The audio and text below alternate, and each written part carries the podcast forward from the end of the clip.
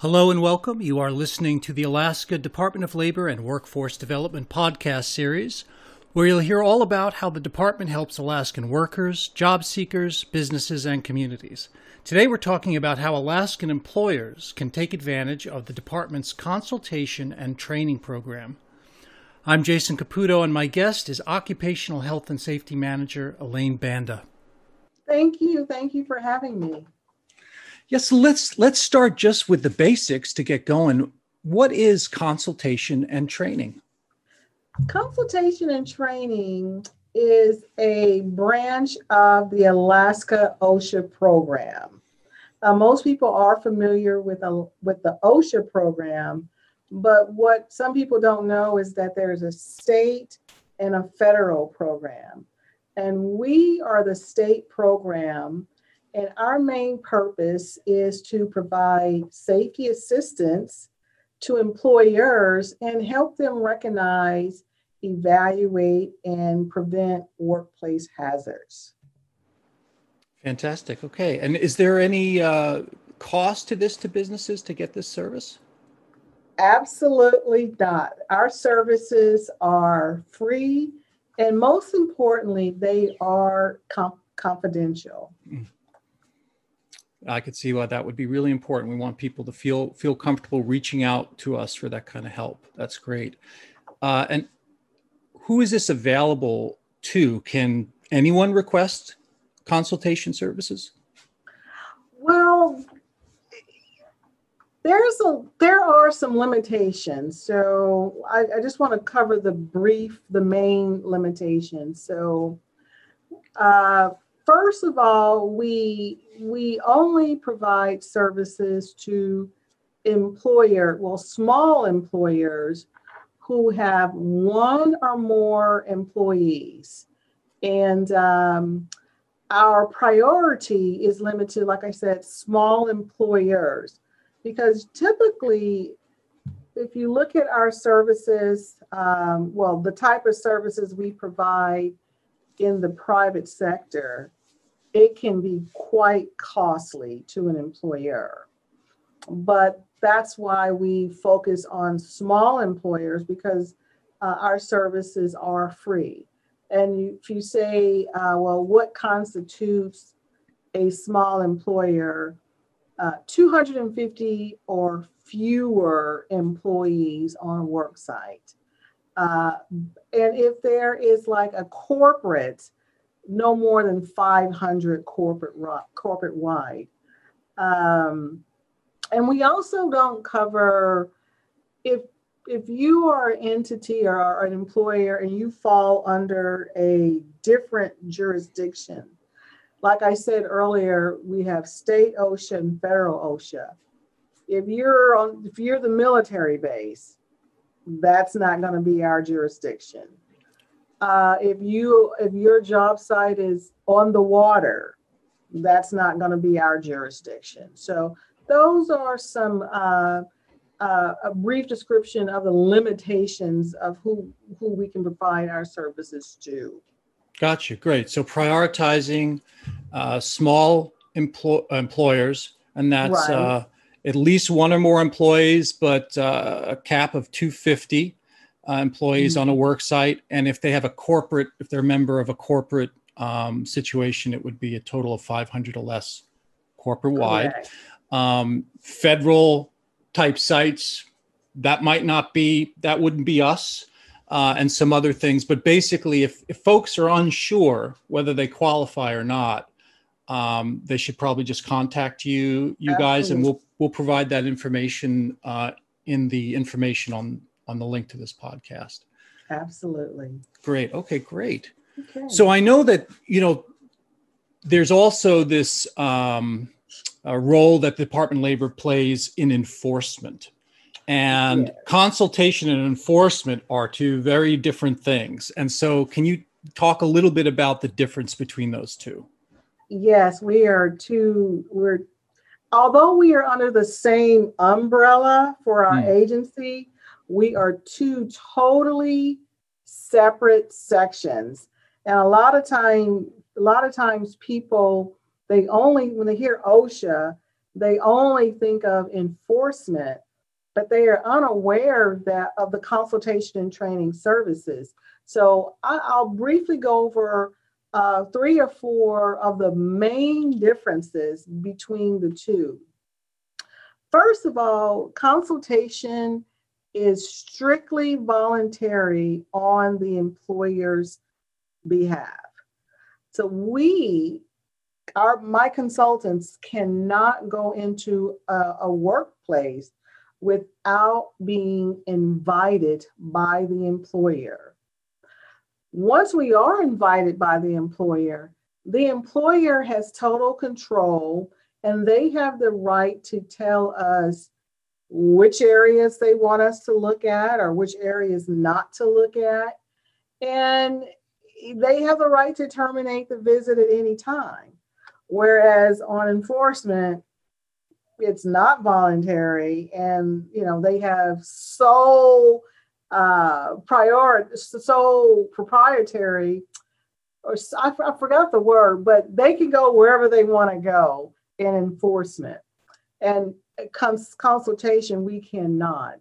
Another major thing difference is consultation we don't issue citations or penalties ever. Whereas as you, as most people know enforcement do. What what we issue is recommendations to fix hazards to fix the workplace hazards now here's the thing when an employer when an employer requests our services the the one caveat is that they agree to fix hazards in the workplace so that's the only thing we record, we consultation request of the employer is to fix the hazard to keep the employees safe. Now, if that employer refuses to fix the hazard, and uh, we will reach out to them multiple times, we may have to refer to enforcement um, and not we I've never had to do that because most employers are very willing to do what it takes to correct the hazards. Uh, the other difference is consultation, we pride ourselves on building relationships with the community. Uh, so, like I said, our services are free. If the employer wants us to come back every year, we can do that. We can do follow ups and we can do um, training type visits to help that employer uh, do the take the necessary steps to keep their employees safe. So those are some of the main differences between the, the two. That's that's good that we're really uh, uh, you know transparent and clear about that because we we do not want this to be a gotcha service. This should be right. a service where we're we're helping, um, but we have to be really clear about you know like like you were clear about there may be situations where you're going to if the employer refuses you know is un, doesn't feel they want to or for whatever reason is not going to address that hazard issue um, that that as you explained there could be some other actions that happen with that. But and but let's really be clear on this because we want we want to give uh, the businesses full understanding of what this is all about. So what is the can you go a little bit more into the connection mm. between consultation and enforcement? You touched on it but i think there's maybe sure. a little bit more. Sure. Well our our relationship is minimal so like i said earlier we are under the same umbrella, but we are two totally separate sections. So I am the chief of consultation and training, and the chief of enforcement is in a different section. So we do not have the same employees. Um, employers who request our, our, our services, like I said, when when we go out, they sign an agreement to our services and to fix, we call it abate the hazard. I, as the chief of consultation, I will do whatever it takes to work with that employer. Whereas uh, in enforcement, they don't have that privilege to work with the employer. So, whatever that employer needs regarding safety, I will do do whatever it takes. But when that employer, as I stated earlier, when they just cease communication and maybe give us the impression that you know they're not going to abate the hazard to keep the employees safe uh, only after several attempts. I mean i will do a letter a certified letter. I'll leave voicemails. I'll send emails whatever it takes to keep that communication open with that employer i will do it. And only after many, many attempts, if I do not hear back from that employer, would I have to refer to enforcement. That's one instance. And I can say on my watch, that has never happened. And then the other time, there's uh, one other time where we have a, a slight relationship with enforcement. And let's say that employer has received an inspection by an enforcement officer. So let's say they didn't know about our services, and then enforcement just came to their site, uh, issued some citations and penalties because they've identified hazards, and then they go to to the um, we call it to an informal settlement agreement that's with the chief of enforcement. And that chief of enforcement will say, Well, you're a small business, and I know you're trying hard. So I'm going to reduce your, and this is just an example. Sure. I'm going to reduce your penalty if you work with consultation and training. So that chief of enforcement can refer that employer, refer that employer to my section but here's the caveat that employer will have to reach out to me to say, Hey, Elaine, I was referred by the chief of enforcement. And I'm like, I will be very happy to say, Come on over, fill out the form, let us work with you. So, those are the only two times where um, we, consultation enforcement, have uh, that intermingling of relationship.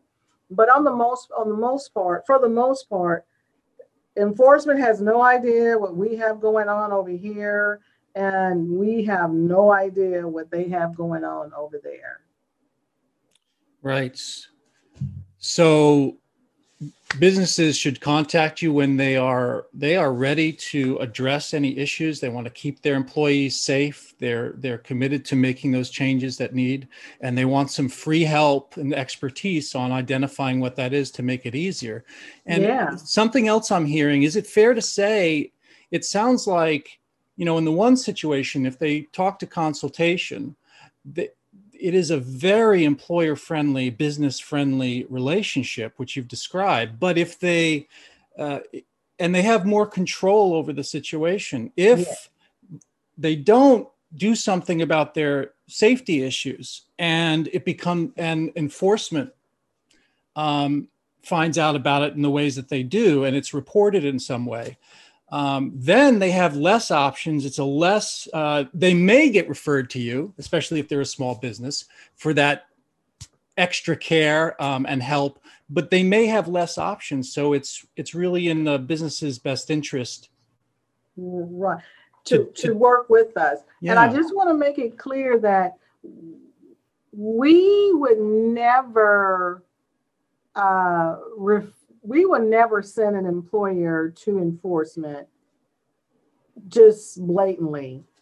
Only if that employer has demonstrated uh, that they are not willing to, only after they've one, requested our services, and two, demonstrated that they are not going to uh, fix any hazards that would uh, keep that employees or keep their employees safe. only then would we refer to enforcement. Enforcement, when they do, they have their own way of doing things, which I'm not privy to. But if they just happen to, let's say we are working with an employer and enforcement just shows up, they'll leave. Enforcement will leave. They they they won't. I mean, unless it's an imminent danger or uh, something that's very very serious. Most times they'll leave. Oh, they're working with in, in consultation. They'll end the they they'll stop. Yep, and that's, that's another benefit. Mm-hmm. Mm. So so that's that's really clear. Yeah, businesses uh, who are who are ready to to get that free help and ready to take action on the recommendations. Yeah. Um, it's just uh, clearly a great service. What let's well, let's talk about what is that service that that they're getting a little bit more. What specifically can consultation do for an employer? Oh, that's a good question. Well, we can do a lot. Um, um, so what what what happens is our consultants will, when they go into the workplace, they do a full or a limited walkthrough and they identify hazards. That's followed up with a written report that we take pictures, we tell the employer what the hazard is, where, where it's located. We even cite the, regu- the OSHA regulation that says this is a hazard. And then we make recommendations on how what that employer can do to correct the hazard. We can also uh, help employers create their safety and health plans. I know in this era of COVID, we have a COVID template employers can use um, if they if they're trying to implement that type of plan. Uh, we also, I have industrial hygienists. And what they can do is free on site monitoring of noise, vapors, and fumes. So we have all the equipment, and our industrial hygienists go in. And that's a good uh, that's a that's a good service because employees need to know if maybe the noise level is too high, or maybe they're being exposed to some type of particulates that are unhealthy. So we have the equipment that we can do that. And then we also offer various types of um, training um, that will help the employer train their employees. Oh, that's great. And I can imagine that, you know, catching some of these things early before there are injuries, before yeah. there's that's going to be a savings for the business as well in all kinds of ways. So, mm-hmm. um, and that's amazing. I would imagine, you know, having all those that equipment and those services that would cost a pretty penny if it wasn't offered for free. So that's mm-hmm. that is an incredible value that you, you are offering. Um, and you mentioned training. Can you talk about uh, any specifics about the training that your program offers? Oh, sure. Well, first and foremost, we offer site specific training. And what that means is, let's say our, uh, the consultant is at the work site and they're asking employees and the employer questions. And the employer says, well, no, we haven't been trained on, on uh, scaffolding, or no, we haven't been trained on machine guarding. Uh, we can offer in house training for free. Uh, we also offer seafood training for our seafood industry.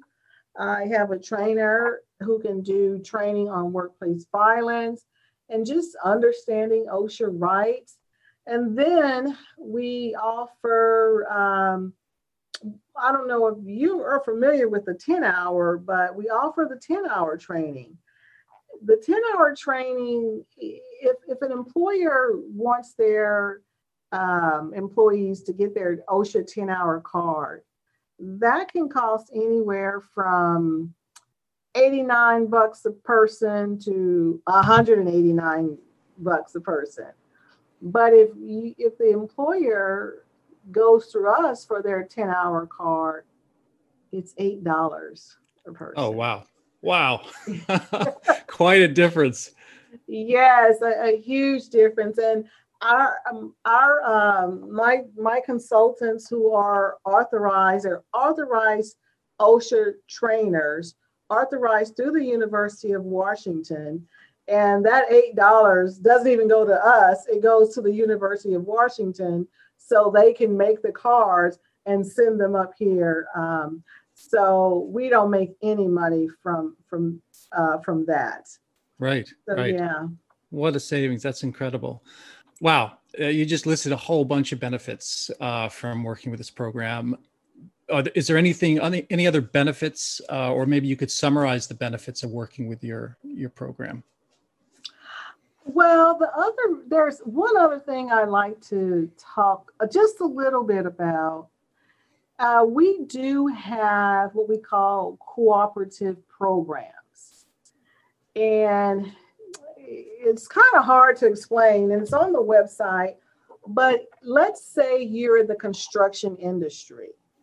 We have a cooperative program called Chase, and that is specifically for employers in construction who have an excellent safety record.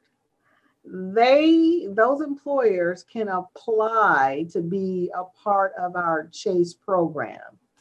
Uh, if you go to the website and look at let's say chase you'll see they're presented with the banner we have a ceremony but more importantly those employers that are part of our cooperative program they get removed from the osha inspection list and then I'll just give you an example. So maybe a few weeks ago, the OSHA, I mean, the enforcement officer uh, showed up at a site. And the, the guy, the safety manager said, Hey, I'm part of the another program is called VPP. And he said, I'm part of the VPP program. So the OSHA guy, the enforcement guy, called his supervisor and then the supervisor called me and I verified, yes, that is our VPP participant. And the OSHA, the enforcement person left.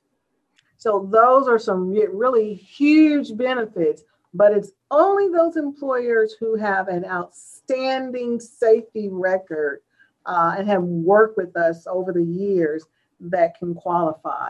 And they do have to fill out an application that is on our website. Yeah, that's a very important point. It's not that safety is being put in the back seat on those things. It's that these people have already proven yes. that they have this track record of safety. And so yeah. we are, you know, that's that's that seems to be a theme throughout this whole thing that that there's really some great benefits for for employers to kind of get out ahead of any safety issues, get the consultation, make the changes that are needed, get all that free service and yeah. then there's all these benefits of you're not, you're not having to deal with that in a more an emergency or an enforcement situation where you have Correct. less control and that's fantastic so i guess now we're getting down to the, the the brass tacks here of how so let's say a business or employer they want to they're excited about this they want to move forward and, and take these wise steps how do they request consultation services well, there are there are a couple of ways to do that. Uh, you go to on the website. We're at labor.alaska.gov, and I think it's the forward or the back backslash, one of the two, uh, LSS, and that's Labor Standards and Safety. And then that will take them to a site that all they have to do is click on the OSHA uh, link, and then we're there. If, if the employer is in Anchorage, they can call 907 269 4955. Or outside of Anchorage, they can call the toll free number at 1 800 656 4972. And also, I know my trainer has um, some information on Facebook. So they can go to the Facebook link um, or website. I'm not sure about Facebook, but I do know we're on Facebook. and they can look us up there as well. Fantastic. Well, we'll make sure that that information, the links, the phone number, and we'll we'll get some uh, a link to the Facebook page. We'll get that in the description of this uh, podcast, so people can just click on it.